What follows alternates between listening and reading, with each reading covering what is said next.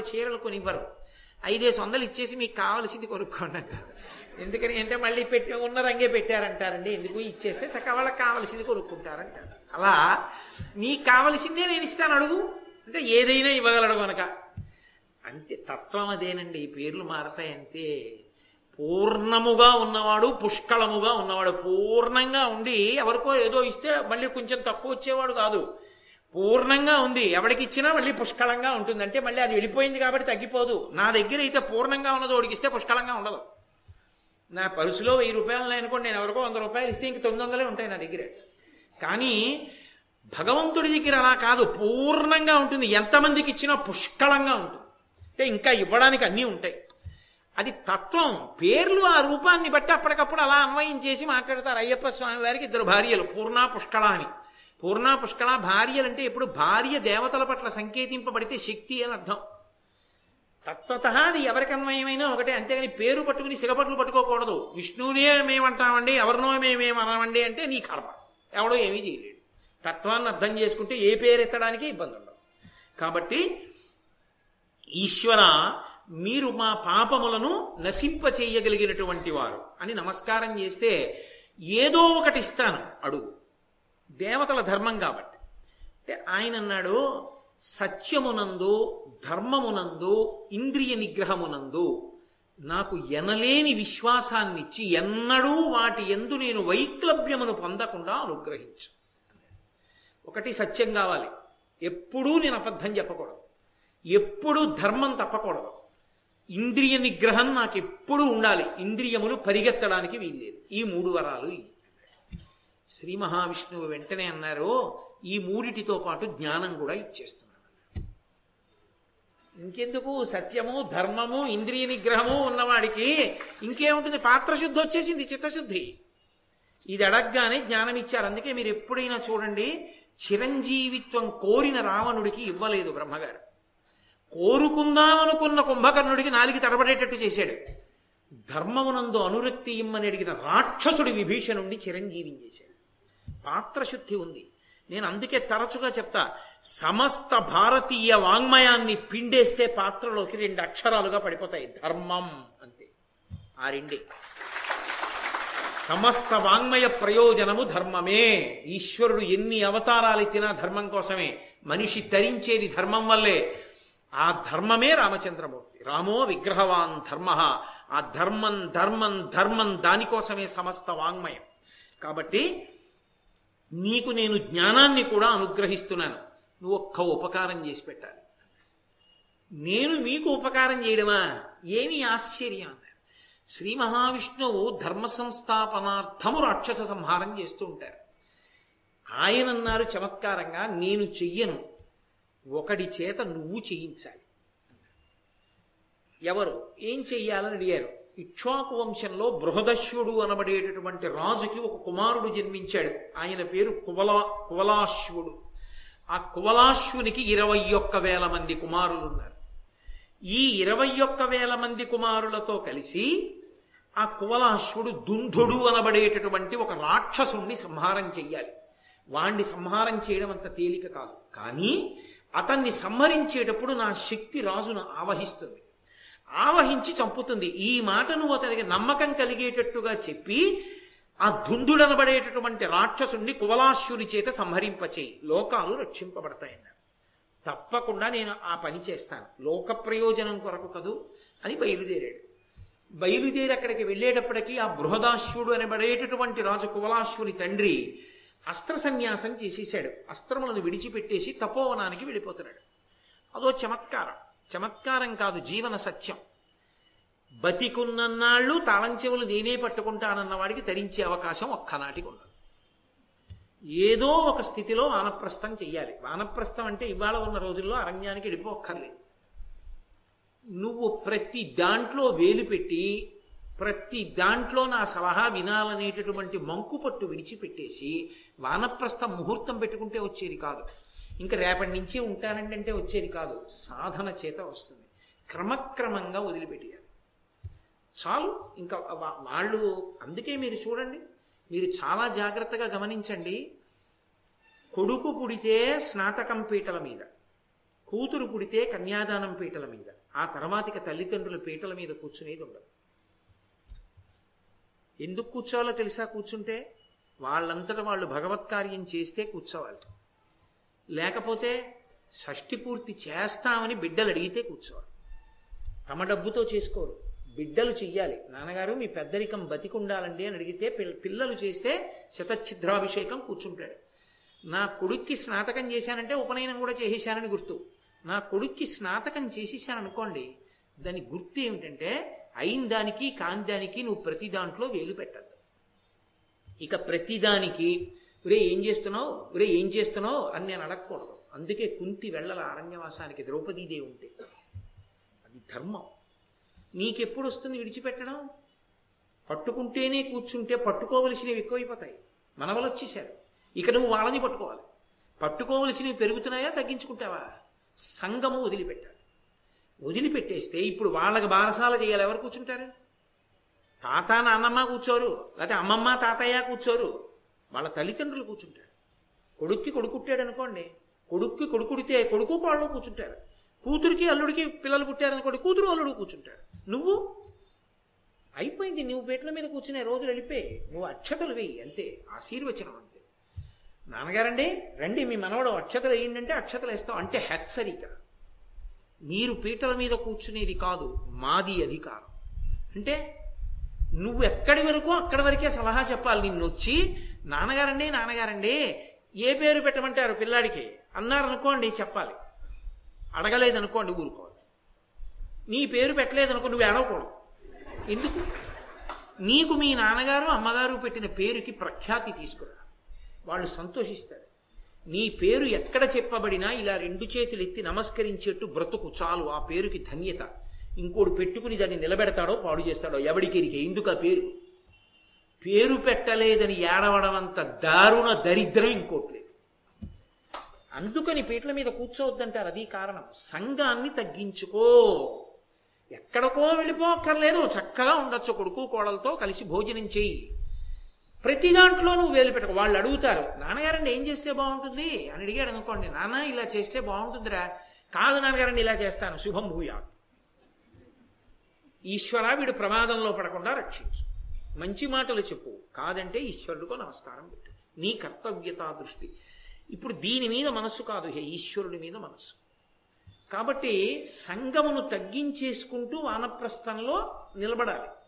అంతేకాని అకస్మాత్తుగా రేపు ఏకాదశి అంటే రేపటి నుంచి వానప్ర ఏమిటి ఉంటావు? ఉండలేవు. ఆ మనసుకి ఏది అధ్యవసాయం ఏది దానికి ఎక్కడిచ్చావు అసలు? తగిన తర్ఫీదేది అందుకని అలా ఉండడానికి వీలేదు అందుకే ఆ కాళిదాసకృత రఘువంశం జరిగితే రఘుమహారాజు గారు భోజనం చేస్తున్నాడు ఓ రోజున. భోజనం చేస్తుంటే కొడుకు అలా వెడుతున్నాడు ఆ దిలీపుడు భోజనం చేస్తుంటే రఘు వెళ్తున్నాడు. ఎవరో ఏదో చప్పుడు చేస్తే గట్టిగా అరిచాడు కొడుకు రఘుమహారాజు. దిలీపుడు అన్నం తింటూ భార్య వంక చూసి అన్నాడు వాడి వంక బాగా చూడన్నాడు ఏమంది భార్య? వాడి గుండెల మీద వెంట్రుకలు వచ్చాయి. వాడు పెద్దవాడయ్యాడు. వాడి కంఠం పురుష కంఠమైంది బాలకంఠం కాదు. వాడి భుజాల వంక చూడు బలం ఉంది. వాడికి రాజ్యాన్ని కాపాడగలడు. ఇది ఆఖరి భోజనం అంతఃపురం అన్నాడు అంతే లేచి కొడుక్కి పట్టాభిషేకం చేసి అరణ్యానికి వెళ్ళిపోయాడు తపస్సు చేసుకోవడానికి. అందుకే మీరు ఏ పురాణంలో చూడండి తపస్సు చేసి స్వర్గానికి వెళ్ళిపోయారని ఉంటుంది. నీ కర్తవ్యం అయిపోయింది ఇక జీవుణ్ణి ఉద్ధరించుకోవడానికి ప్రయత్నించుకో. వాడు నాశనం అయిపోతాడు లేకపోతే ఇవన్నీ పట్టు కూర్చుంటే. ఎక్కడో అక్కడ రిటైర్మెంట్ ఉంది వానప్రస్థం ఉంది. అది నువ్వు పెట్టుకోవాలి. పెట్టుకోకపోతే నీ కర్మ అంతే. ఎవడు ఏమీ చేయలేడు. నీ కర్మ అంటే మిమ్మల్ని కాదు నా బోటిగాడికి మరోసారి హెచ్చరిక చేసుకోవడం. కాబట్టి ఆయన వెళ్ళిపోతున్నాడు. ఎవరు? బృహదాశ్యుడు. అందుకండి భారతం వచ్చింది. అంతేగాని అదేదో కథ కింద వినమని కాదు. ఒరే ఇవన్నీ చదువుకుని బాగా జీర్ణం చేసుకుని హాయిగా ప్రశాంతంగా ఉండడం అలవాటు చేసుకో. ఎప్పటికి ఏది కర్తవ్యమో అప్పటికి ఆ కర్తవ్యాన్ని నా జీవితంలో చేసేసాను ఒకరు అనుకు ఒకరు నన్ను పొగడాలని కాదు. నా కర్తవ్యం నేను చేశానా? త్రికరణ శుద్ధిగా చేసేశాను. అయిపోయింది నా కర్తవ్యం. నేను చెయ్యవలసింది నేను చేశాను. ఇక నేను చెయ్యవలసిన అవసరం లేని దానికి నేను వెంపర్లాడను. నాకు మిగిలిన సమయం ఈశ్వరుని కొరకే అంతే. అందులో ఇక తిరుగు లేదు. దాన్ని మార్చగలగడం ఎవడికి సాధ్యం కాదు. ఆ నిర్ణయం నా జీవుడి కొరకు. కాబట్టి అందులో వేలు పెట్టి దాన్ని మార్చే అధికారం ఇక ప్రపంచంలో ఎవరికి ఉండదు. ఆ స్థిర నిర్ణయం ఉన్నవాడు ధరించుకోగలడు. లేనివాడు మళ్ళీ జారిపోతూ ఉంటాడు. కాబట్టి ఈయన గబగబా ఎదురొచ్చాడు. ఎవరు? ఈ తపస్సు చేసిన ఉదంకుడు. వచ్చి అయ్యా ఒక రాక్షసుడున్నాడు దుందుడన్నవాడు. వాడు సముద్ర తీరంలో ఇసకలో గొయ్యి తవ్వుకుని పడుకున్నాడు. వాడు ఊపిరి విడిచిపెడుతుంటే అందులోంచి ఇసక పొగ లేచి కొండల్ని కప్పేస్తున్నాయి. ఏడు రోజులు అగ్ని వస్తోంది ఆశ్రమాలు తగలబడిపోతున్నాయి. రాజు నువ్వు కాపాడాలి. కాబట్టి అస్త్ర సన్యాసం చేస్తానంటావే? లే పట్టుకో అస్త్రాలు. ఆ దుందు ఆ దుందుడనబడేటటువంటి రాక్షసుని సంహరించండి. ఆయన అన్నాడు నమస్కారం పెట్టి ఆ రోజులు అయిపోయాయి. ఒకప్పుడు రాజుని అప్పుడు పట్టుకున్న అస్త్రాలు అప్పుడు చేశా రాక్షస సంహారం చేశా యుద్ధాలు ఇంకా నాకు అక్కర్లేదు. ఇవాళ పొద్దున్నే ప్రతిజ్ఞ చేశా ఇక ముట్టని అస్త్రాన్ని. నేను ముట్టను నేను అడవికి వెళ్ళిపోతున్నాను. ఇక నేను ప్రశాంతంగా ఈశ్వరుని ఎందు మనసు పెట్టుకోవాలనుకున్నాను. కాబట్టి ఒక పని చేయండి. ఇప్పుడు ఈ కర్తవ్యం ఎవరిది? సింహాసనం మీద నా కొడుకుని కూర్చోబెట్టాను. కుబలాశ్వుడని ఉన్నాడు. వాడిని అడగండి వాడు వస్తాడు. వాడు మంచివాడు. అనఘుడు. మత్సుతుండు కుబలాశ్వుడు వీడే మహాబలుండు. చూపించి చెప్తున్నాడు ఆ కుబలాశ్వుణ్ణి సజ్జనహితకారి ధైర్యనిధి సంభృత కీర్తి భవత్ ప్రియార్థమై జననుత అమ్మహాసురుని చంపుట కోపు. అవార్య శౌర్య వర్ధనులగుచున్న పుత్రులను తాను అభేద్య భుజ భుజావిభూతితో ఇదిగోనయా ఈయనే నా కొడుకు కుబలాశ్యుడు ఇరవై ఒక్క వేల మంది కొడుకులు ఉన్నారు సజ్జనులకు ఉపకారం చేస్తాడు. కాబట్టి రాక్షస సంహారం తప్పకుండా చేస్తాడు. విశేషమైనటువంటి కీర్తిని సంపాదించినటువంటి వాడు. జననుత జనుల చేత కొనియాడబడిన వాడావో ఉదంకుడా నా కొడుకు తప్పకుండా సాయం చేస్తాడు. వాడు వచ్చి రాక్షస సంహారం చేస్తాడు వాడిని అడుగు. నన్ను అడక్కు. ఓ నమస్కారం. నేను వెళ్ళిపోతున్నాను వానప్రస్థానికని భార్యను తీసుకుని వెళ్ళిపోయాడు. అది ధృతి. ఈ కథ జరిగేటప్పుడు దానికి ఏమీ మీరు విలువ ఇవ్వలేదనుకోండి. అసలు బృహద బృహదాశ్వుడిని అడగమని చెప్పాడా? అడగమని చెప్పలేదుగా శ్రీ మహావిష్ణువు? కువలాశ్వుడిని అడగమని చెప్పారు. అడగమంటే తండ్రిని అడగడం ఎందుకు? ఉదంకుడు? ఉదంకుడు ఎందుకు అడిగాడంటే మనకి పాఠం నేర్పడాలి. అలా ఉండాలి. భగవంతుని ఎందు చిత్తము పెట్టడము అంటే ఒక వయసు వచ్చేసిన తర్వాత ఇక అలా పెట్టేసి సిద్ధపడాలి. ఎక్కువ భాగం దానికే. ఎప్పుడో ఎక్కడో ఏదో అంతేక తప్ప ఇక వెంపర్లాట ఈశ్వరుడి కోసం అంతే. ఇంక ఇంక దేని కొరకు కాదు. ఇంద్రియములను మార్చి మార్చి ఈశ్వర సేవ ఎందు వినియోగం చేయాలి. అందుకు కొడుకు దగ్గరికి వెళ్ళిపోవడం. కొడుకు దగ్గరికి వెళ్ళిపోవడం ఎందుకు అంటే కోడల మీద పెత్తనానికి కాదు. అక్కడికి వెళ్ళిపోతే ధర్మం నిలబడుతుంది. శరీరము ఉత్క్రమణమై శరీర పరిత్యాగం చేసేటప్పుడు ఆయన తొడ మీద వదిలిపెట్టాలి. శరీరం కాశీపట్టణంలో విడిచిపెట్టినట్టు. ఐశ్వర్యాలలో కల్లా ఐశ్వర్యం ఏది అంటే తండ్రి కొడుకు కలిసి అన్నం తినడం. ఒక చోట. ఒక చూరు కింద నిద్రపోవడం. ఆ ఐశ్వర్యాన్ని అనుభవించాలి. తాను చిత్తము ఈశ్వరుడికి సమర్పణం చేయాలి ఆధునిక కాలంలో వానప్రస్థం అంటే అరణ్యాల్లోకి వెళ్ళలేంగా? ఆధునిక కాలంలో వానప్రస్థం అంటే చక్కగా ఈశ్వరుని ఎందు మనసు పెట్టుకుని ఎవరికి బరువు కాకుండా జీవనాన్ని చేసుకునేటటువంటి స్థితిని పొంది ఉండగలగడం. కాబట్టి నా కొడుకు నడుగు. ఆ కొడుకు అన్నాడు కువలాశ్యుడు తప్పకుండా వస్తాను. పదండి. అని ఇరవై ఒక్క వేల మంది బయలుదేరుతున్నారు. ధర్మరాజు గారు అన్నాడు ఆగండి ఆగండి ఆగండి ఆగండి ఒక్క చిన్న అనుమానం నాకు. అసలు ఈ దుందుడన్న వాడికి ఇంత బలం ఎక్కడి నుంచి వచ్చిందండి? విష్ణువు యొక్క ప్రకాశము ఆవాహన అయితే తప్ప చంపబడవాడు విష్ణు తేజం ఆవాహన అయితే తప్ప ఇంత బలం ఎక్కడదండి ఆయనకి అన్నాడు. అంటే మార్కండేయుడు వాడు మధుకైటభుల కొడుకు అందుకే అంత అంత బలం వాడికి అన్నాడు. ఆగండి ఆగండి ఆగండి మధుకైటభుల వాళ్ళెవరు? మళ్ళీ వాళ్ళ గురించి చెప్పొద్దు అడిగినప్పుడు అందుకని చెప్పడం ప్రారంభం చేశాడు. ఒకప్పుడు ప్రళయం వచ్చి సముద్ర జలముల ఎందు ఈ బ్రహ్మాండములన్నీ నిండిపోయి చతుర్ముఖ బ్రహ్మగారు కూడా సృష్టి లేదు కాబట్టి అమ్మయ్యా అని చెప్పి ఆ ఆసనం నుంచి దిగిపోయి ఆ శ్రీ మహావిష్ణువు యోగ నిద్రలో ఉంటే ఆయన యొక్క నాభికమలంలోకి ఆ నాళంలోకి దూరి పడుకున్నాడు. బొడ్డు దమ్మియందు ఆడువాని అంటాడు. పోతన గారి మహానుభావుడు భాగవతంలో. అలా తామర పూలో పడుకున్నాడు ఆయన. పడుకుంటే ఎక్కడి నుంచి వచ్చారో చెవి మలంలోంచి పుట్టారు. శ్రీ మహావిష్ణువు యొక్క చెవి మలంలోంచి మధుకైటభులని ఇద్దరు రాక్షసులు. వాళ్ళిద్దరూ వచ్చి బ్రహ్మగారిని కొట్టారు. లే లే అన్నారు. ఆయన లేచాడు. ఎవర్రా మీరు ఎందుకు ఇలా కొడుతున్నారు కొట్టడానికే వచ్చాం. నువ్వెవరు? మా కొట్టడానికి ఎవరు దొరకలేదు. నువ్వే దొరికో నిన్నే కొడతాను కొడుతున్నారు. ఆయన ఏడిచాడు. నానా వీళ్ళు ఎవరో కొట్టేస్తున్నారు నన్నని అంటే విష్ణువు లేచారు ఇది వినడానికి చాలా ఏమిటండి ఈ కథలు ఏమిటండి బాబు? ఈ పురాణం ఏమిటి? దీనికోసం వచ్చి కూర్చోవడం ఏమిటి అనిపిస్తుంది మీకు? కానీ ఇందులో పెద్ద రహస్యం. అసలు మధుకైటభులు అన్న మాటకు అర్థం ఏమిటో తెలుసా రాక్షసులు అంటే? రాక్షసత్వమునకు ప్రారంభం ఎక్కడ అంటే నేను నాది ఈ రెండిటి దగ్గరే రాక్షసత్వం మొదలు. వాడు వాడిది అమృతం. నేను నాది విషం. ఈ రెండు వ్యతిరేక పదాలు. ఎందువల్ల మధుకైటభులు అంటారంటే మధు అంటే తేనె. ఒక్క తేనె చుక్క ఇక్కడ వేసాను అనుకోండి ఆ తేనెని ఒక చీమ తాగదు. మీరు చూడండి ఎప్పుడైనా దాన్ని చుట్టూ చీమలు చేరుతాయి. మూతులన్నీ తేనె చుక్కవి పెట్టి నాకుతుంటాయి. గుండ్రంగా నల్ల చీమలు నించుంటాయి ఒక్క తేనె చుక్క చుట్టూ. ఒక్క తేనె చుక్క ఉంటే అన్ని చీమలు ఉన్నట్టు ఒక్క నేనుంటే ఎన్నో నాదులు ఉంటాయి నేను అన్నాను అనుకోండి నా లాల్చి. నా ఉత్తరీయం నా పంచ నా కొడుకు నా కోడలు నా మనవలు నా ఇల్లు నా ఉద్యోగం నా పుస్తకం నా ఉపన్యాసం నా కళ్ళదోడు ఎన్ని నాదులు? ఒక నేనికి ఇన్ని నాదులు ఒక్క తేనె చుక్కకి అన్ని చీమలు. అది మధుకైటభులు అంటే. వాళ్ళకి పుట్టినటువంటి వాడు దుందుడు. దుందుడు అంటే వాడి యొక్క దుందుడుకుతనమే అలా ఉంటుంది అసలు. వాడి పని ఏమిట్రా అంటే మంచి చెడు ఏమీ ఉండదు. వాడికి ఒంట్లో బలం ఉంది కాబట్టి అవతల వాళ్ళని పాడు చేస్తున్నాడు కాబట్టి శ్రీ మహావిష్ణువు నిద్ర లేచారు. ఆ రోజున మధుకైటభులు బ్రహ్మగారిని కొడుతుంటే. లేచి వాళ్ళిద్దరి వంక చూశారు. విష్ణువునందుక తమాషా ఉంటుంది. అన్ని వేళలా పిడిక్కి బియ్యానికి ఓటే మంత్రం ఉండదు ఆయన దగ్గర. అది పరిపాలనకు పరిపాలకునకు ఉండవలసిన రక్షణ. కొంతమంది పరిపాలనాంశలో ఉంటారు. వాళ్ళ సంతకానికి ఒక విలువ ఉంటుంది. వాళ్ళు సంతకం పెడితే అది ఆర్డర్ ఉత్తర్వు. అలా కూర్చునే వాళ్ళు నువ్వు చేస్తావా చేయవా? నువ్వు చేయవా? నీ సంగతి చెప్తాను. అనకూడదు. నీ నీ సంగతి చెప్తానంటే వాడు ఎవరితోనో ఫోన్ చేయిస్తాడు. ఆ తర్వాత ఇంక వాడికి ఏమీ చెప్పలేదు అలా ఉండకూడదు. ఎవరితో ఎలా చేయించుకోవాలో తెలిసి ఉండాలి. ఒక్కొక్కడితో మాట్లాడేటప్పుడు నువ్వు తప్ప చేసేవాడు లేడయా? అందుకు నీకు చెప్పడం అనాలి వాడిని అలా అంటే వాడు చేస్తాడు. చేయించడం ఒక పెద్ద కళ. అది తాను వంగిపోయి కాదు కొట్టడానికి వంగాలి ధనస్సు వంగుతుంది. వంగని ధనస్సు లక్ష్యాన్ని ఛేదించదు.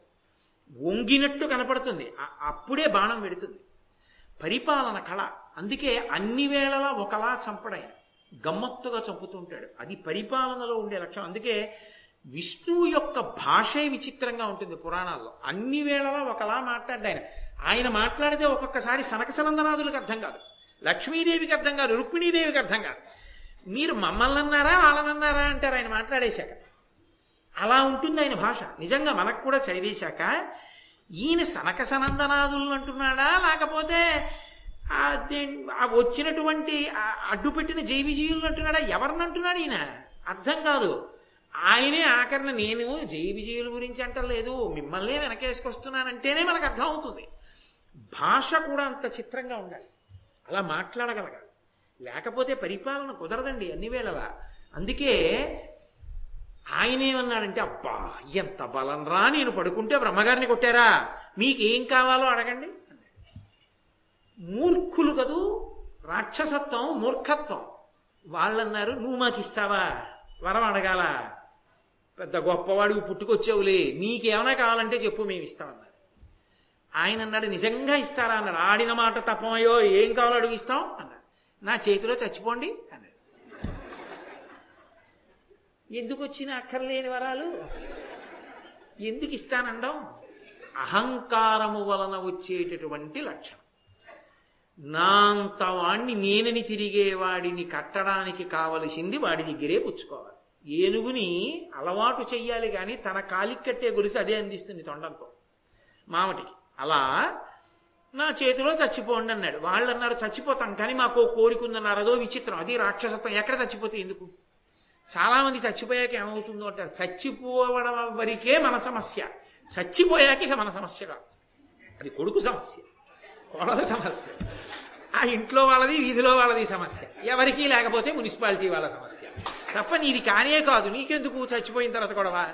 బతికుండడం గురించి ఒక్కటే మనం ఆలోచించాలి. ఎలా బ్రతకాలన్నదే తప్ప చచ్చిపోయాక చచ్చిపోతామేమో ఎందుకు? ఏమవుతుంది? అందుకని దాని గురించి ఆలోచన ఎవడో ఒక ఒక గడుసు కవి ఓ మాట అన్నాడు నేనుండగా చావు రాదు. చావు వస్తే నేను ఉండను కాబట్టి దాని గురించి నాకెందుకు?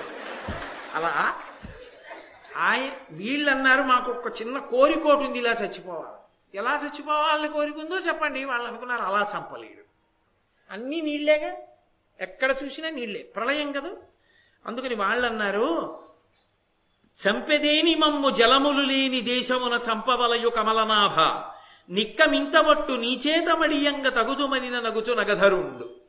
కొండనెత్తి పట్టుకున్నవాడు అన్నారు ఎర్రాప్రగడ కొండనెత్తి పట్టుకున్నవాడికి నీళ్ళు లేని చోట చంపడం చేత కాదు ఎక్కడ నీళ్ళు లేవో మమ్మల్ని అక్కడ చంపన్నారు. ఎందుకని అంతా నీళ్ళే ప్రళయం. ఆయన అన్నాడు అలాగా రెండని పడుకోండి నా తొడల మీద అన్నాడు. నీళ్ళేవి చక్కగా ఇద్దరు తొడల మీద ఎంత అదృష్టవంతులు? శుభ్రంగా ఆ మహానుభావుడు ఉదంకుడు అడిగినట్టు అడిగితే తరించిపోదురు. ఒక్కొక్కడి పిచ్చి అలా ఉంటుంది. కాబట్టి ఇద్దరు పడుకున్నారు తొడల మీద. నీళ్ళు లేవుగా మరి ఆడిన మాట తప్పరు. అదో అదో పిచ్చి అదో వెర్రి. ఒక్కొక్కడికి ఒక్కొక్క వెర్రి ఎలా ఉంటుంది ఆ రాక్షసత్వంలో మళ్ళీ. కాబట్టి పడుకున్నారు. పడుకుంటే ఆయన వెంటనే చక్కగా రంపం తీసుకొచ్చినట్టు చక్రం పట్టుకొచ్చి కోసేశారు తరిగేశారు రెండు బుర్రలు. చచ్చిపోయారు. అది విష్ణు తత్వం అది పరిపాలనాంశం వాడి చావు వాడితోనే చెప్పించారు కాబట్టి అలా వాళ్ళిద్దరూ చనిపోయారు. ఆ మధు మధుకైటభుల యొక్క కుమారుడే ఈ దుంధుడు ఈ దుంధుడు చాలా అఘాయిత్యంతో ప్రవర్తిస్తూ ఉంటాడు. ధర్మరాజా ఆ దుందుణ్ణి చంపమని అడిగారు కుబలాశ్వుణ్ణి. వస్తున్నానన్నాడు. మహానుభావుడు బయలుదేరాడు. ఇరవై ఒక్క వేల మంది కొడుకులతో కలిసి సముద్ర తీరానికి వెళ్ళాడు. వాడు సముద్ర తీరంలో ఇసకలి గోయి తవ్వి లోపల పెద్ద సొరంగంలో పడుకున్నాడు. ఆ ఇరవై ఒక్క వేల మంది గుణపాలు పట్టుకెళ్ళారు పెద్ద పెద్ద మేకులు పట్టుకెళ్ళారు గడ్డపారలు పట్టుకెళ్ళారు. ఇన్ని పట్టుకెళ్ళి ఏడు రోజులు తవ్వారు ఆ- ఆ సొరంగం వాడి శరీరం కనపడడానికి. వాడు లేస్తే కదూ అసలు వాడి శరీరం అంతా కనపడితే కదూ మర్మస్థానంలో పొడవడం? అందుకని వాడు లేస్తాడేమో చూద్దాం ఎక్కడ వరకు ఉందో ఈ సొరంగం తవ్వుకుంటూ ఎన్నేళ్ళు రాజ్యం వదిలేసి. అని ఆ కనబడ్డ శరీరాన్ని శూలాలతో పొడిచారు కొన్ని రోజుల పాటు. పొడిస్తే వాడు ఎవడరా గిల్లుతున్నాడు నన్నని పైకి లేచాడు. పైకి లేస్తే వాడికి ఇరవై ఒక్క వేల మంది కోలాశ్వరి కుమారులు కనపడ్డారు. వాడు కళ్ళు విప్పి పెద్ద ఊపిరి నిశ్వాస విడిచిపెట్టాట. విడిచిపెడితే భోరున విస్ఫులింగములు ఒడ్మగా తన్ముఖ నేత్ర నాసికా ద్వారములందు వెల్వడియ దారుణవహ్ని శిఖాకలాపముల్ వారకయందు మ్రందిరనివార్యులు రాజకుమారులందరం ఘోరత సాగరుల్ కపిల కోపమనన్న సిగించు చాట్పునన్.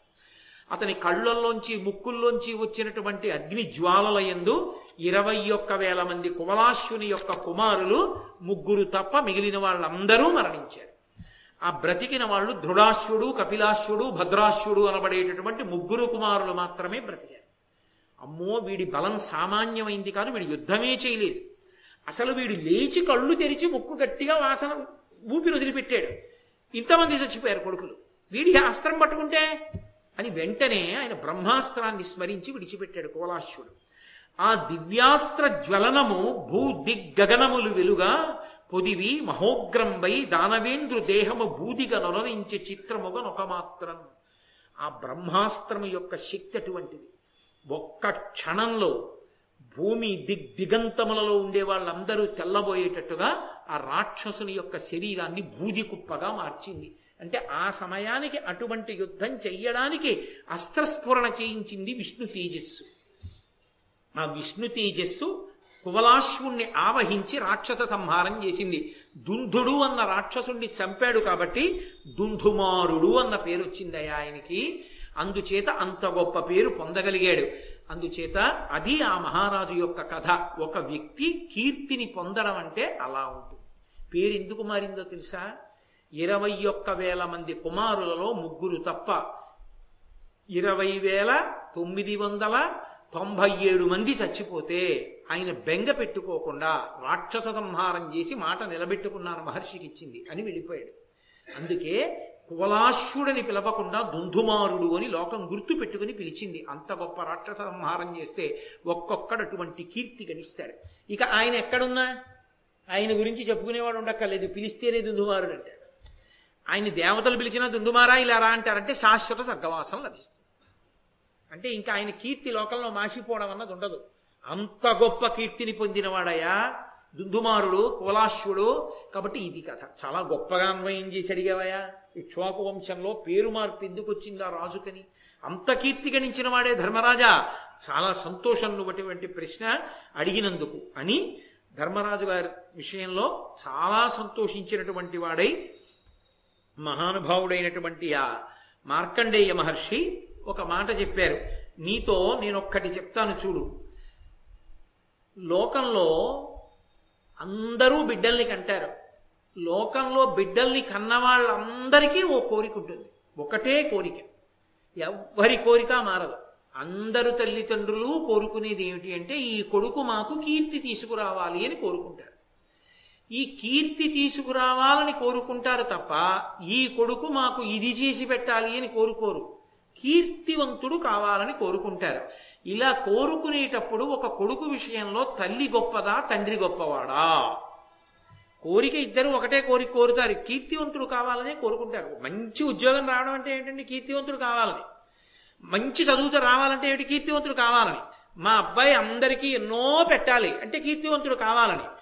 కీర్తివంతుడు కావాలని తల్లి తండ్రి ఇద్దరూ కోరుతున్నారు. కానీ కొడుకు విషయంలో తల్లి గొప్పదా తండ్రి గొప్పవాడా? అలాగే కొడుకు ధర్మాన్ని ఆలోచించినప్పుడు కొడుకు తల్లికి ఎక్కువ చేయవలసి ఉంటుందా తండ్రికి ఎక్కువ చేయవలసి ఉంటుందా? ఎవరికి కొడుకు ఎక్కువ చెయ్యాలి? నాకు ఈ విషయాన్ని చెప్పవలసింది మార్కండేయ మహర్షి అని మీరు ప్రాజ్ఞులు మీరు తప్ప చెప్పేవాళ్ళు లేరు. మీరు నాకు ఇవాళ లభించారు అదృష్టవశాత్తు. కాబట్టి చెప్పవలసింది అన్నాడు అంటే ఆయన అన్నారు జతనంబు మిగులు మిగుల మాసములు తొమ్మిది ఉదరంబునన్ గరము భరంబుతోడ భరించి పదపడి ప్రాణ సంశయ పుత్రునిగంచు నిందు తల్లి. తపములు యజ్ఞములు దానములు వ్రతములు దేవతా సజ్జన సేవనములు కావించు పుత్రుని కామించి జనకుడు. ఇట్లిరువుర పాటున సరియ తలప. తనయుగని తల్లిదండ్రులు తమకునతడు భక్తుడగుటకు ధర్మానురక్తుడగుటకు ఆశపడుదురు. విను అట్టి ఆశసిద్ధి పొందజేయనతడి నువ్వె నందనుండు. ఎంత గొప్ప విషయాన్ని ప్రతిపాదించాడు మహానుభావుడు మార్కండేయుడు. ఆయన అన్నాడు చాలా ఓపికగా భరిస్తుందయా తల్లి కొడుకుని కడుపులో. కొడుకునే కాదు కూతురునైనా సంతానాన్ని. కొడుకులో కడుపులో చాలా ఓపికగా భరిస్తుంది అన్నాడు. ఎన్నాళ్ళు భరించాలి? ఏదో కాలు నిప్పో వేలు నిప్పో అనుకోండి. వెంటనే డాక్టర్ గారి దగ్గరికి వెళ్ళి నిప్పి తగ్గితే చాలండి ముందంటాం. ఆమె ఎన్నాళ్ళు భరించాలి? వికారాన్ని? కడుపు పొంగి ముందుకు వస్తూ ఉంటుంది. లోపల బిడ్డలు పెరుగుతూ ఉంటారు. తనకు ఆయాసం వస్తూ ఉంటుంది. ఎక్కడికన్నా వెడదామంటే వెళ్ళకూడదు. గబగబా నడవకూడదు. పరిగెత్తకూడదు. తను తినాలనుకున్నవి తినకూడదు. తను చూడాలనుకున్నవి చూడకూడదు. తను వినాలనుకున్నవి వినకూడదు. వాళ్ళ కోసం అన్ని పథ్యాలు చెయ్యాలి. ఓ యాత్రకు వెళ్ళకూడదు. ఓ గుళ్ళోకి వెళ్ళకూడదు. కొన్ని కొన్ని వినకూడదు. కొన్ని కొన్ని చూడకూడదు. ఇన్ని నియమాలు భరిస్తోంది తల్లి. ఇన్ని నియమాలు భరిస్తే ఆమెకేమిటి నమ్మకం చూస్తాను పిల్లలని? లేదు. ఆమెకి రెండిటిలో ఏదైనా జరగచ్చు. ఒకటి ఆమె బిడ్డల్ని చూడొచ్చు. రెండు ఆమె బిడ్డల్ని కని శరీరం వదిలిపెట్టవచ్చు ఎందుచేత అంటే బిడ్డల జననమునందు తల్లికి మృత్యువు అన్ని వేళలా శంకయే. ఆమె ఖచ్చితంగా బ్రతుకుతుందని నమ్మకం ఏమీ లేదు. బిడ్డలు పుట్టేటప్పుడు తల్లి వెళ్ళిపోతుంది అనేక సందర్భాల్లో. కాబట్టి తల్లికి ప్రాణశంక కలుగుతుంది. ఈ ఇది ఉంటే ప్రాణశంక అన్నదాన్ని ఉంచుకోడు ఎవరు. నన్నయ్య ఒక చోట భారతంలోనే అంటారు పగయగలిగేదేని పామున్న ఇంటిలో ఉన్న ఎట్లా కాక ఎట్టులుండు అని. పాము ఉందనుకోండి అది మన జోలికి రావట్లేదు ఆ గోడవారి కన్నంలో ఉంటుంది. పోన్లేండి ఏమైనా అక్కడ ఉంటుంది ఇంట్లోకి వస్తుందా ఏమని ఉంటారేంటి? వెతికి వెతికి మంత్రగాడిని తీసుకొచ్చి పట్టి చంపించేస్తారు. లేకపోతే పట్టించి తీసుకెళ్ళిపోమంటారు. ఏ మిమ్మల్ని చంపుతుందేమో అని అనుమానం ఉన్న దాన్ని దేన్ని మనిషి భరించడం. దాన్ని ఉండనివ్వడం.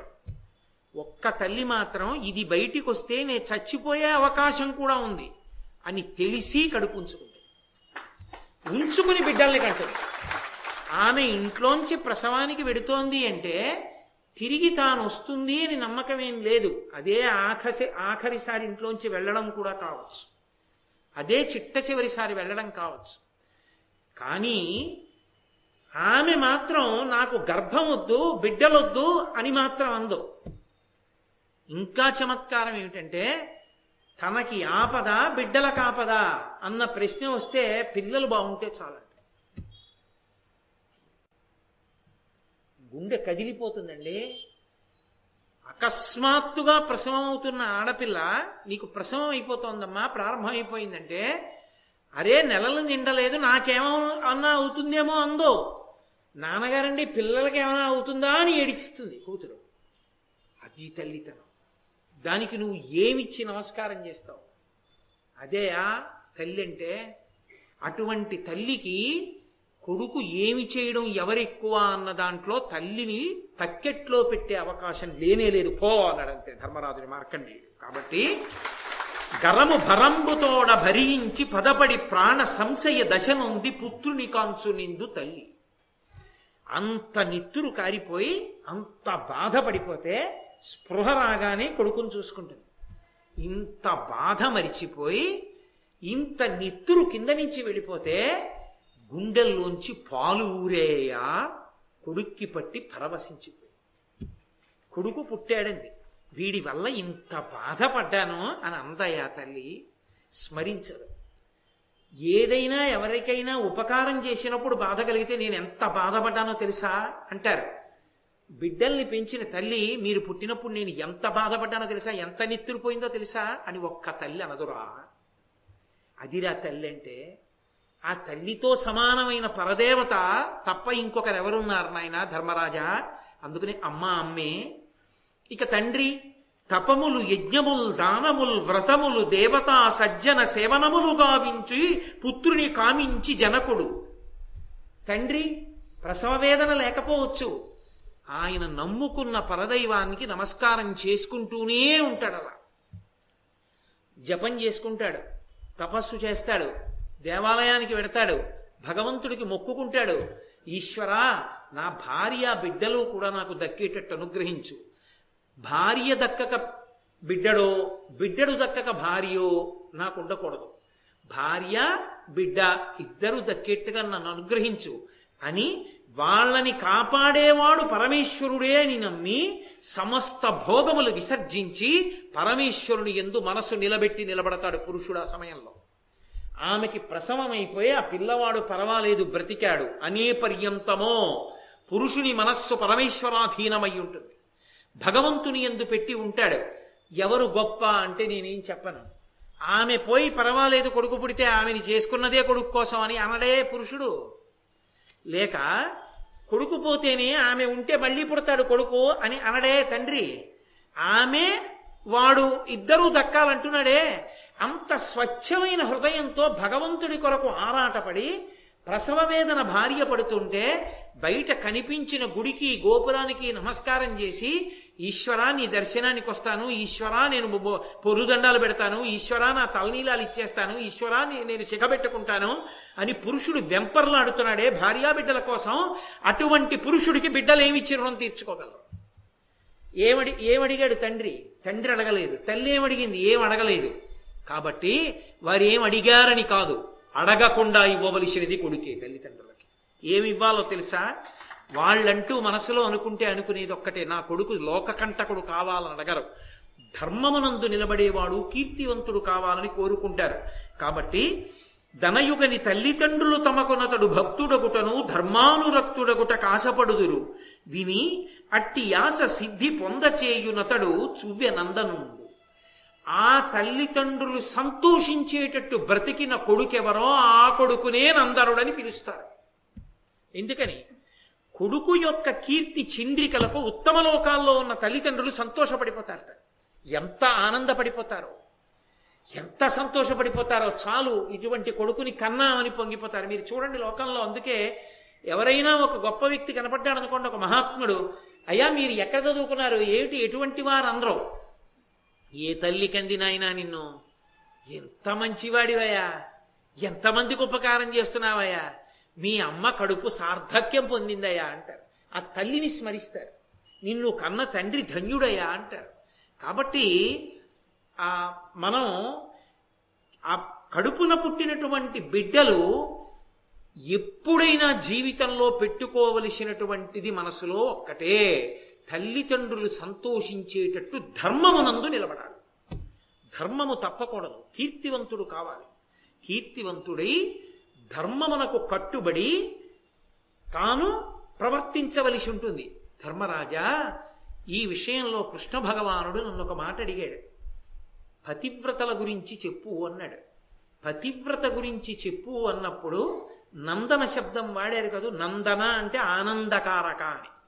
తనంత తాను నందనుడు ఎవరో తెలుసా? ఆనందకారకుడు లోకంలో ఒక్కడే. నందన అన్న శబ్దం ఒక్క కొడుక్కే అన్వయం అవుతుంది ఇంకెవ్వరికీ అన్వయం అవుతుంది తండ్రి రహస్యంగా ఉత్తరీయం పెట్టి కళ్ళు ఎందుకు తుడుచుకుంటాడో తెలుసా? పది మందిలో తండ్రిని చీత్కరించినప్పుడు. చిన్న చేస్తే తండ్రి బాధపడతాడు. అది ఒక్కడు ఉన్నప్పుడు వెళ్ళి నాన్నగారు మీకు తెలియదండి మీరు అలా ప్రవర్తించకూడదు మీరు అలా చేయకండి దోషం. అలా మాట్లాడకూడదు.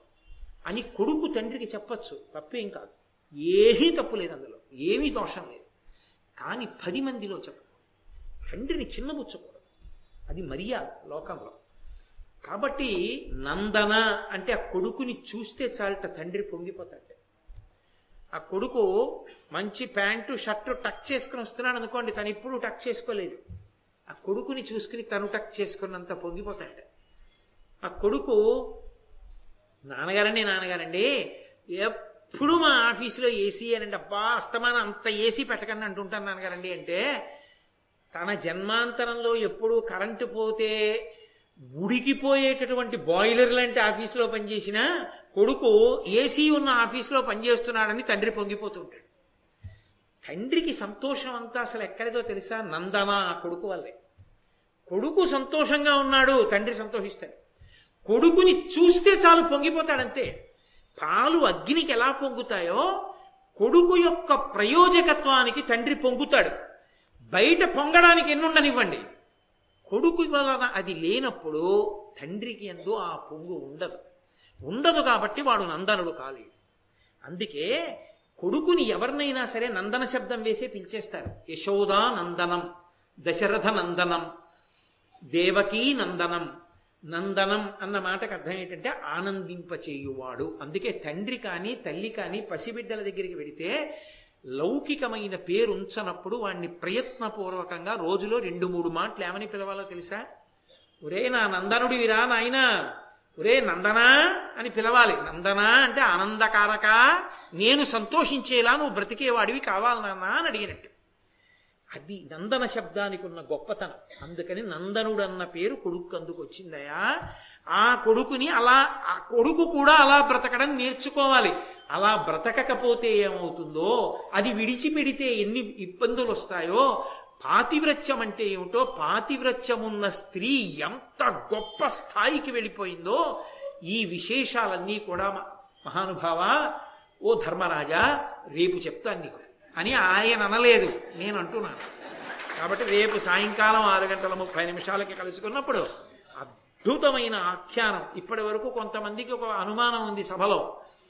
నాలుగవ వర్ణం వాళ్ళు తరించేటటువంటి విధానం మీద ప్రత్యక్షంగా కథాభాగం చెప్పలేదు అని. రేపు ప్రారంభం అవుతుంది కాబట్టి రేపటి నుంచి అసలు ధరించడానికి విషయాలన్నిటితో కూడిన ఆ ఉపాఖ్యానాన్ని చెప్తాడు. నాదొక చిన్న విజ్ఞప్తి. ఇవాళ నేను మంగళం చెప్పేసిన తర్వాత చాలా చాలా ముఖ్యమైన విషయం ఒకటి మీతో మనవి చేయవలసింది ఉంది. అందుచేత నా ఎందు దయచేసి ఒక్క ఐదు నిమిషాలు కూర్చోండి. మంగళాశాసన పరై మదాచార్య పురోగమై సర్వైశ్చ పూర్వైరాచార్యై సత్కృతాయాస్తు మంగళం. మంగళం కోసలేంద్రాయ మహనీయ గుణాత్మనే చక్రవర్తి తనూజాయ సర్వభౌమాయ మంగళం. ఉమా కాంతాయ కాంతాయ కామితార్థప్రదాయినే శ్రీగిరీశాయ దేవాయ మలినాథాయ మంగళం. సర్వం శ్రీ ఉమామహేశ్వర పరబ్రహ్మార్పణమస్తు. స్వస్తి.